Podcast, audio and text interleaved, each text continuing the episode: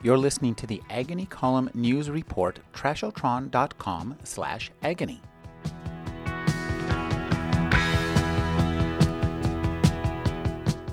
The new book by Manal Al Sharif is Daring to Drive a Saudi Woman's Awakening. Thank you for joining me, Manal. Thank you for having me.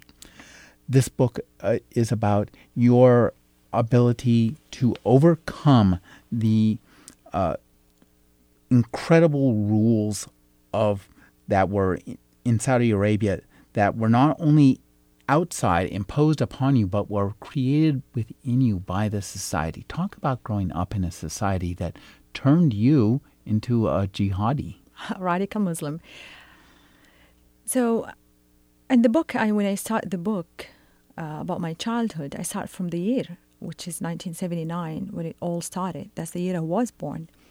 And that was a, a very critical time in history where the whole society was radicalized, where uh, the uprising of the jihadis in uh, the holiest place on earth for Muslims happened.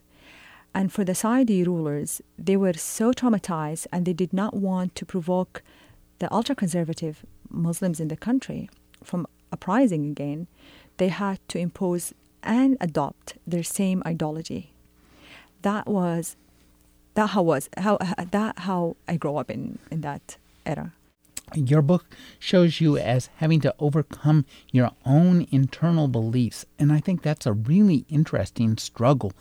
Talk about writing about overcoming your beliefs. You're you're when you're experiencing those beliefs, you're traveling in one direction. When you're writing, you're kind of traveling in the opposite direction. Yes. How do you reverse engineer your feelings on oh, the pages? It was difficult because you know each each part of my life I was a different person. Mm-hmm. So I had to impersonate, go back to the same feelings and the same beliefs and the same thoughts on that part of my life.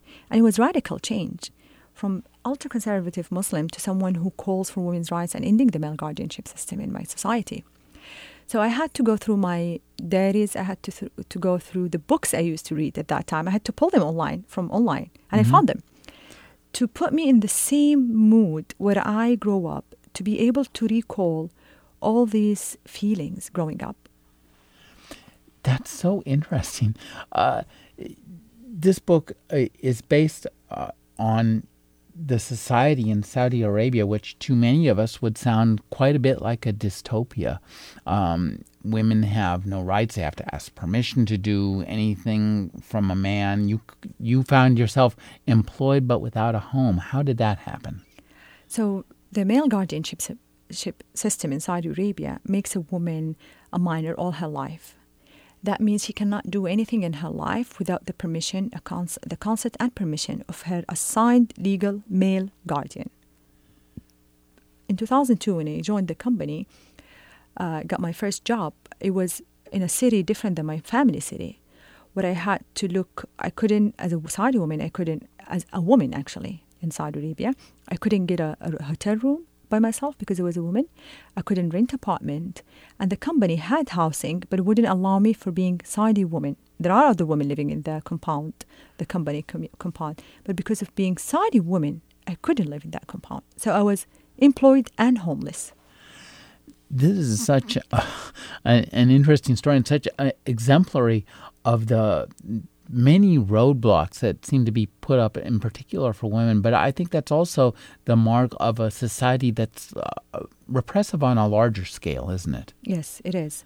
So um, when you grow up in an ultra conservative society, you first suppress yourself and oppress yourself.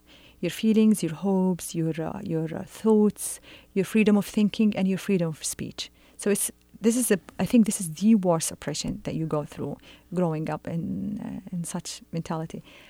I would say today because it's very important to differentiate between the time I grow up and today.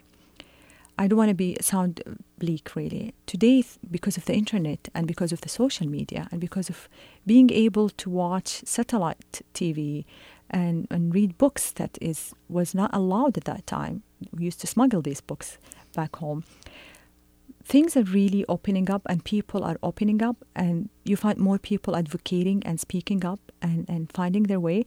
It's becoming less oppressive on ourselves first and less oppressive on judging other people because they're not following our same beliefs. And i think this is really really important.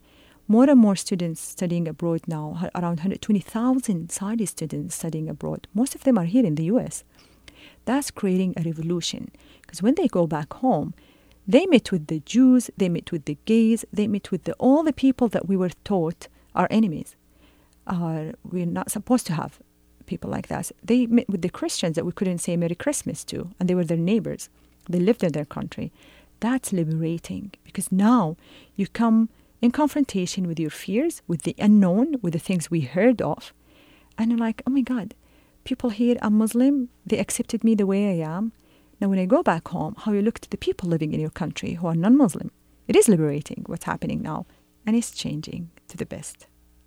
The new book by Manal Al Sharif is Daring to Drive A Saudi Woman's Awakening. Thank you for joining me, Manal. Thank you for having me.